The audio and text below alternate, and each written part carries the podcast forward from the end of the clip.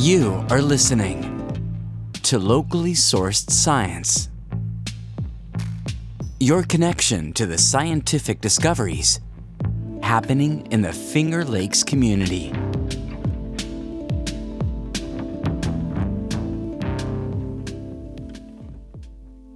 being a dean is a service position, and being a dean at the College of Agriculture and Life Sciences is a position of humility. It's a position of amazing opportunity.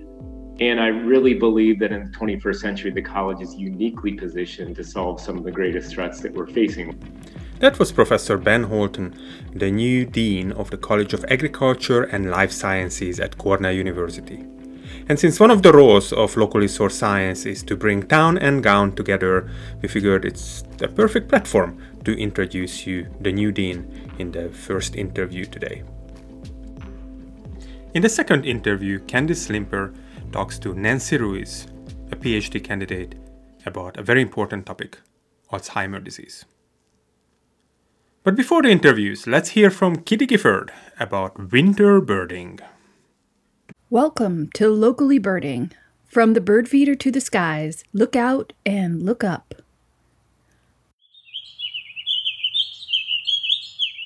Woodpeckers are the topic today. You may yourself wonder about whether this refers to a pecker of woods or a pecker in the woods. Well, let's talk about one of the big peckers anyway. Recent research on the pileated woodpecker, the largest North American woodpecker, it's about crow sized, is some encouraging news for these headbangers of the forest. While widespread in forests in the United States and Canada, this cock of the woods has proven adaptable and thrives even in suburban areas offering sufficient woodland habitat. However, that wasn't the case for New York City. Following rapid urbanization in the 19th century, they disappeared from the region. At the turn of the century, state, federal, and provincial bird protections were established, and forests began to regrow. And by the 1930s, things were looking up. The study published in December 2020 shows their reestablishment on two old growth green spaces on Staten Island. This is a great example of how green spaces can increase local biodiversity. These are raucous and stunning birds. Both male and females of the species sport a red crest, and the term pileated in the species name comes from Latin pileatus. Thanks, Google, meaning capped. Males show a red stripe or mustache on the cheek that is not present in females. Look for them in nearby woodlands and green spaces with forest patches. They can often be seen low to the ground, foraging on tree stumps and fallen trees, eating their favorite food, carpenter ants. If you have a suet feeder with a tail prop, a type of feeder that supports a more natural feeding position, you may occasionally attract these birds, though they are known for their wariness. And one more good bit of news. American Birding Association has named the pileated woodpecker their bird of the year. ABA President Jeff Gordon notes the choice of this bird is particularly suited for our times as an emblem both of nature's wildness and its adaptability, a bird of the woods that's increasingly coming into our backyards. Tell us what you see. Tweet at FLX Science Radio. For locally sourced science, this is Kitty Gifford. So, how did you end up in this beautiful Finger Lakes region? We all have our own stories. For example, I came from Hungary, studied at UC Davis, and then I was looking for the best schools in agriculture. I found Cornell. Uh, the College of Agriculture and Life Sciences is among the best, not just nationally, but also in the whole world. The story of our first guest is very similar to mine. He came from UC Davis, settled down at the Finger Lakes region towards the end of 2020 and became the new dean of the College of Agriculture and Life Sciences. So, our first guest today is Professor Ben Houlton. First, I asked him how the region is treating him so far. It's been an incredibly warm welcoming to me and my family, and we couldn't be more grateful than to be, uh, you know, in Ithaca and for me to be you know, in a leadership position with the college, which is an incredible place. So uh, all all very good so far. Thank you. Very nice. Are, are you missing California? you know, California is an amazing place. Uh, I had a great career at UC Davis. I still have so many friends and colleagues out there. I have a lab group that's functioning out there. Um, California's in a lot of trouble with the wildfires and climate change Absolutely. and uh, housing crisis. So, um, you know, you hate to leave a place you feel a little bit like you have survivor's guilt. but uh, right now, California is going to be going, a lot of places are in trouble. California is in a huge amount of trouble. So, getting our family out here is a very positive thing. Yeah, I read somewhere that, that upstate New York and the Finger Lakes is among the best places to be uh, regarding climate change and the impacts of climate change. Absolutely, and people thought I was crazy, but um, you know, a few years ago, my wife and I started using the climate data to figure out, well, if we were to move, where would it be? And this was one of very few places. And then uh, I was contacted about the deanship, and my wife's from California. she's never left the state, but she's like, yeah, let's go for it. And so here we are. We were living just outside of Davis, and I had been there since 2007. Prior to that, I was at Stanford for a couple years. But um, you know, California is, like I said, an amazing place. It's just going through some really tough times that are not going to get easier anytime soon. I think I was there in 98 and 99. I did my master's research at the Land, Air, and Water Resources Department. Oh, yeah, my department. Was it your department? Yeah, small world. Yeah, that was my home department for uh, 13, 14 years. How did you end up at Cornell in 2020? Being a dean at the College of Agriculture and Life Sciences is a position of humility, it's a position of amazing opportunity. And I really believe that in the 21st century, the college is uniquely positioned to solve some of the greatest threats that we're facing, whether it's food security, global hunger, biodiversity conservation, climate change, which we'll talk about today. So, you know, entering the deanship is not something that I had forecasted for my career uh, a couple decades ago. I was fascinated by science. I had a deep passion for environment and agriculture, but I never really knew where that was going to take me. So I got my first degree in aquatic chemistry at the University of Wisconsin Stevens Point, and from there, I got more fascinated about the application of mathematics. So I got an engineering degree at Syracuse University, and then uh, eventually went to Princeton University, where I did a degree in ecology and evolutionary biology for my PhD. Uh, spent a couple of years at Stanford as a postdoc in global ecology and then started my own program at UC Davis. Uh, and eventually became a director there of a very large scale institute. That actually put me in a position where ultimately uh, I could take on a deanship. So, again, none of it was premeditated. It's just been a path that kind of revealed itself over time and I couldn't be more pleased than to have landed here at Cornell. But I heard somewhere that you actually tried out Cornell before for at least a couple of months. Is that true for your PhD? Yeah. So, you know, when I finished my degree at Syracuse in engineering, and I, you know, kind of did that in chemistry, engineering, and I started thinking, what about the planet? What about the biology on the planet? One of the top places at that time, and still is, of course, one of the top places was uh, Cornell so I applied to Cornell and I began working with my advisor. And after a few months, he said, Hey, I got a job at Princeton. and I said, No, I don't want to leave. I love Ithaca. I love fly fishing. I love Cornell. But uh, I did leave with him after a year, and Princeton was phenomenal for my career. But I always thought, gosh, that Ithaca, that Cornell, that's that's a place, that's a destination. Mm-hmm. And again, somehow it, um, here I am back in the Department of Ecology and Evolutionary Biology now as a professor and a dean of the uh, of the school where I was once a, uh, a, a grad student. This is Locally Sourced Science, and my name is Mark Sarvary. You are listening to an interview with the new dean of the College of Agriculture and Life Sciences at Cornell University. Dean Ben Houlton moved here from California, and he just told us a little bit about how he became the dean. Next, I asked him about his research related to climate change. If you'd like to hear this episode or previous episodes from the past five years, go to locallysourcedscience.org or find us on your favorite podcast app. You should also follow us on Twitter at FLX Science Radio. And of course, tweet at us or reach out to us if you would like to join us either as an interviewee or as a producer of the show. And now back to Dean Houlton. Yeah, so the big picture on the problem is first, agriculture is uniquely positioned to solve some of the global carbon climate challenge in front of us. And as my program evolved, first from an exploration of natural ecosystems on this planet and how they provide boundless services, including air that we can breathe, water that we can drink, and carbon that is stored in our soils and trees around the globe. Um, I started to see that despite those services, the elevated concentrations of carbon dioxide in our atmosphere were causing substantial suffering on the planet. People were losing lives, they're losing livelihoods. Our ability to continue to grow food was being reduced. Sea levels were going up. Entire communities were having to migrate um, from the coast in areas such as Alaska and Florida. Um, and then if you look at areas like uh, India, uh, heat waves were dramatically hurting people, you know, causing huge amounts of death. And in my home state of California, I started to observe significant changes in real time.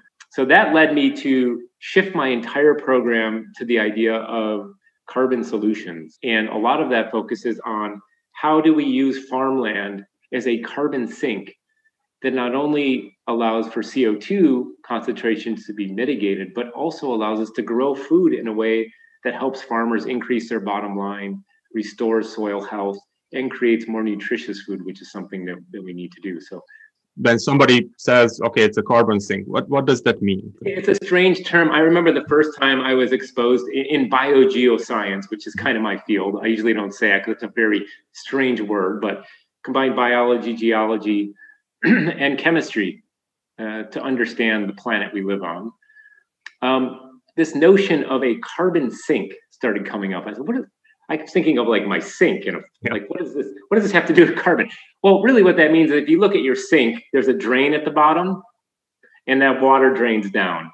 So now imagine there are plants and soils which are grabbing carbon dioxide from the air and acting as a sink for it. Um, on the planet, trees are carbon sinks, soils are carbon sinks as they accumulate dead organic matter.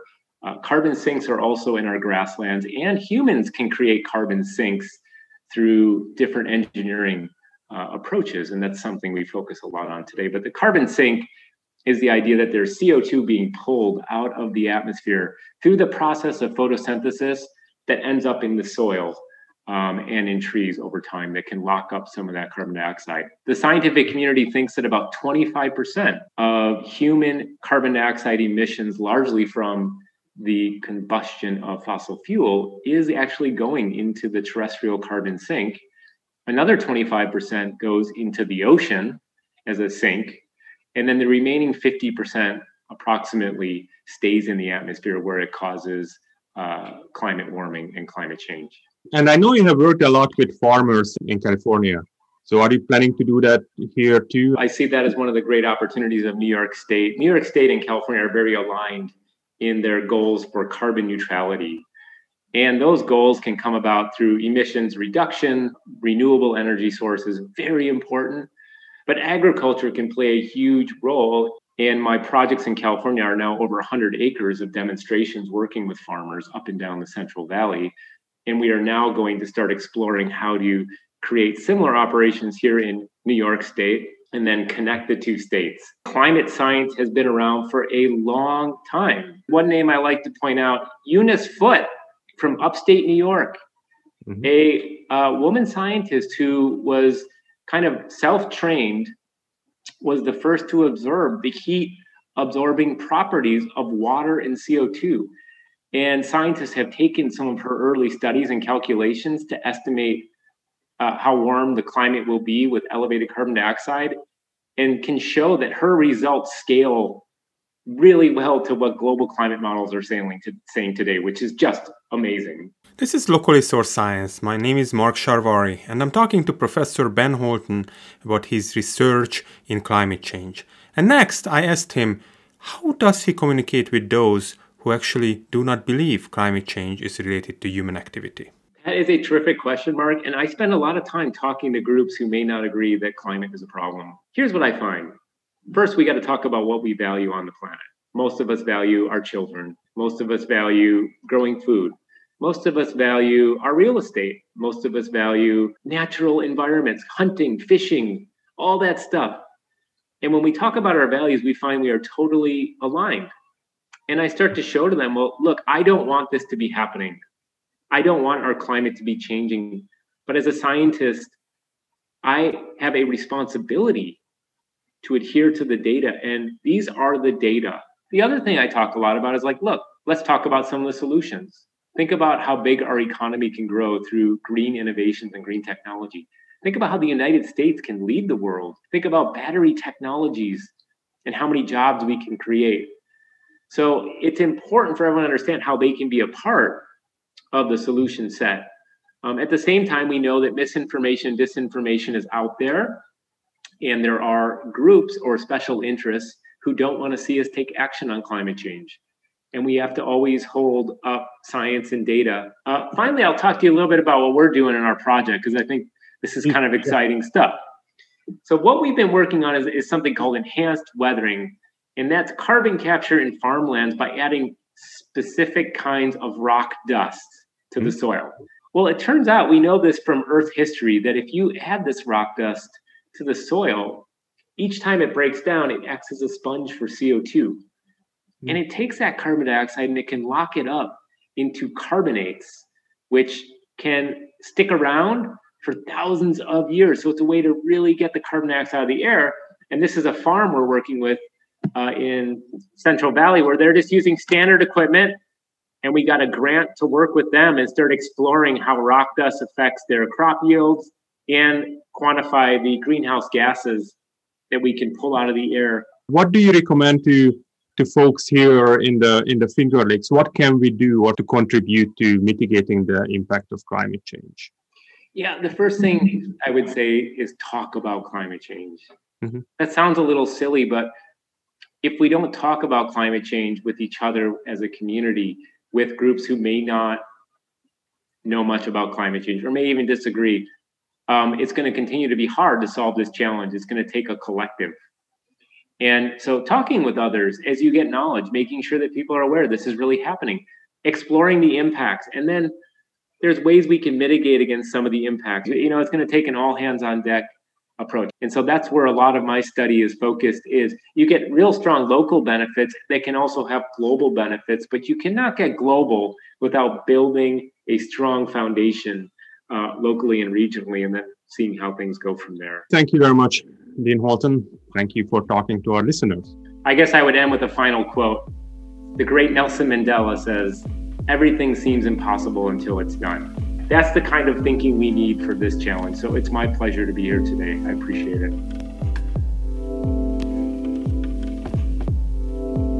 You are listening to Locally Sourced Science, and this is Candace Limper.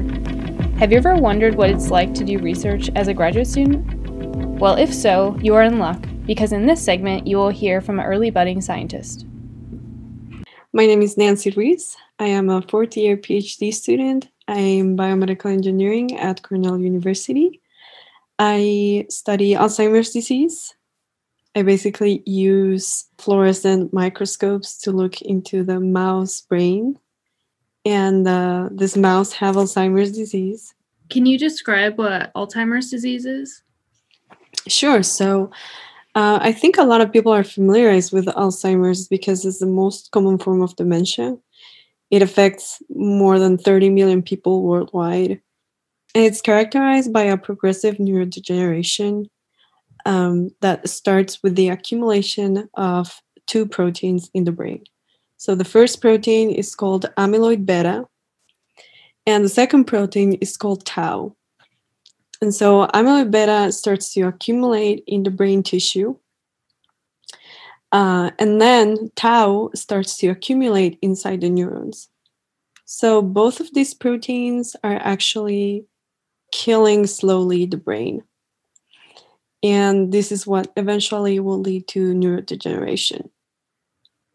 And so the people who suffer from Alzheimer's disease usually are around their 70s or 80s, and this is called late onset Alzheimer's disease.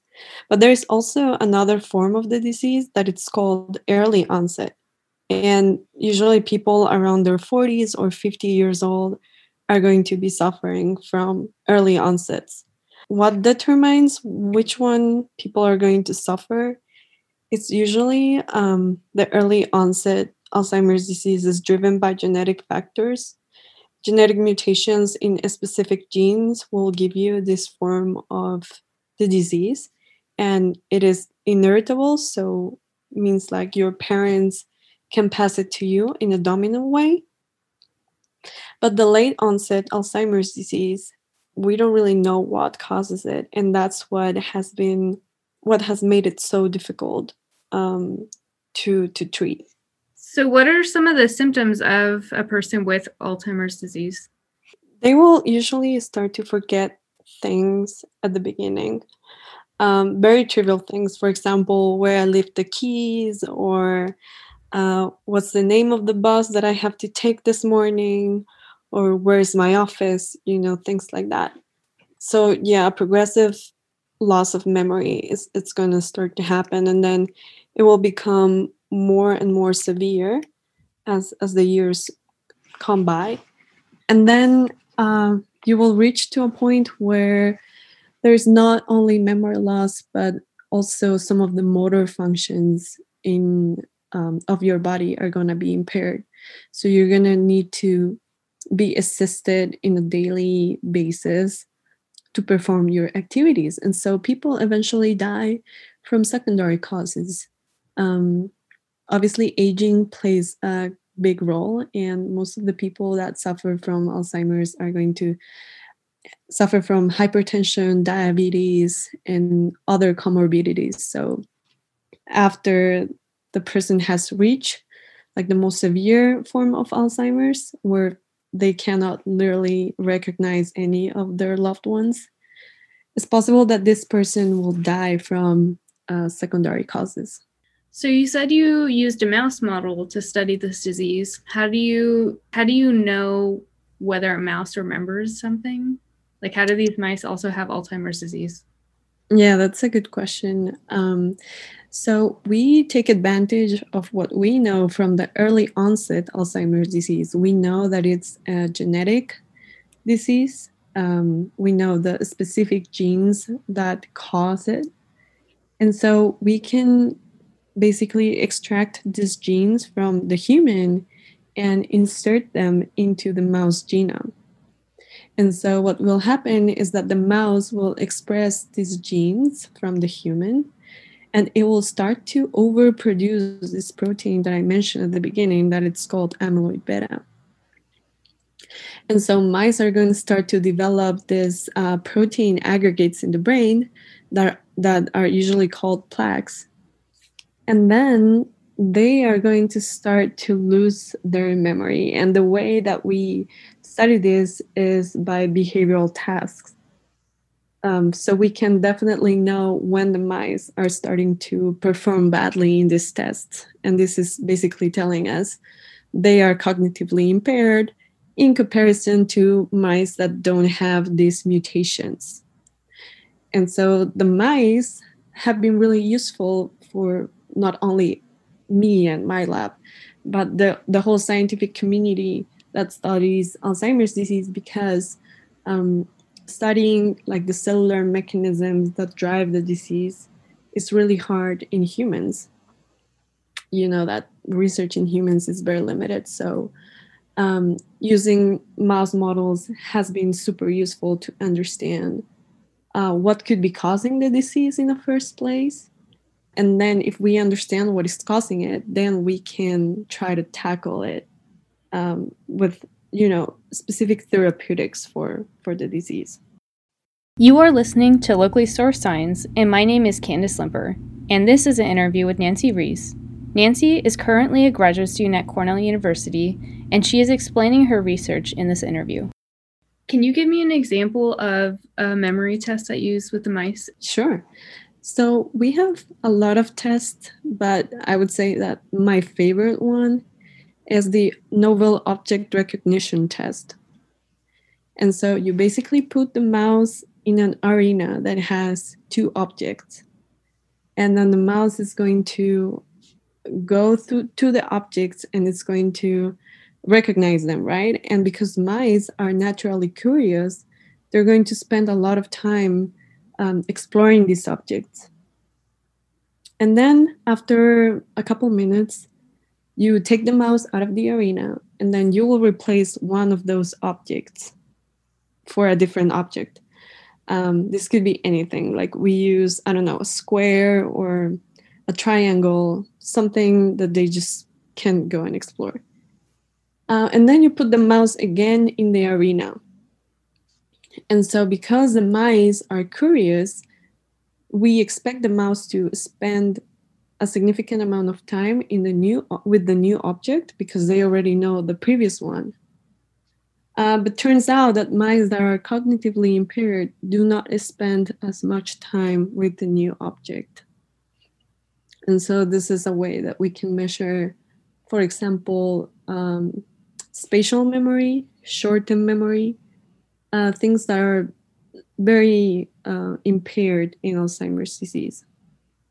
Are there any drugs on the market or um, clinical trials going on to slow down the disease progression? Not really. So, the problem with all the Alzheimer's disease drugs is that they reach phase three trials and then they just stop. Like, they they show that they are not effective in order to um, like diminish the progression or or to stop the disease. So there have been there have been a, a lot of clinical trials that have failed recently because of this. So right now there is nothing in the market to treat the disease. Um, what i know right now is that you know kind of combined therapies um, some drugs that are given to like improve learning, improve memory, are given um, with you know a good diet and exercise and things like that are are used to kind of treat these patients, but eventually nothing is efficient enough to to treat it or to stop it. Is part of your research looking at any environmental factors or pathogens such as toxoplasma? Yeah, that's a good question. I know that a lot of people are working on that. Um, I look, I have done studies uh, evaluating the effect of exercise in Alzheimer's disease mice, for example.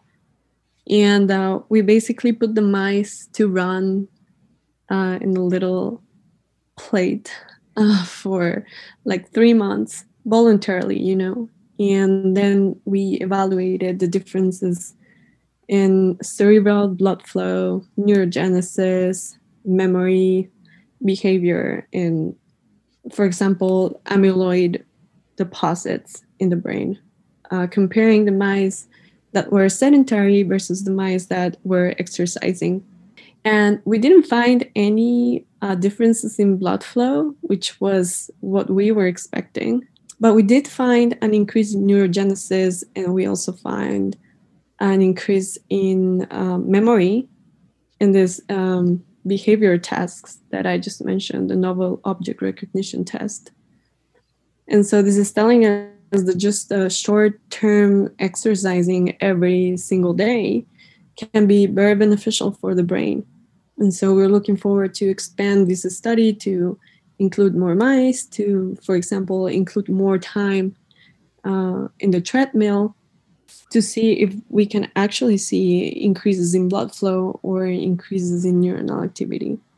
If you're interested in my research and you want to know more, you can follow me on my Twitter, which is at Nancy Ruiz U.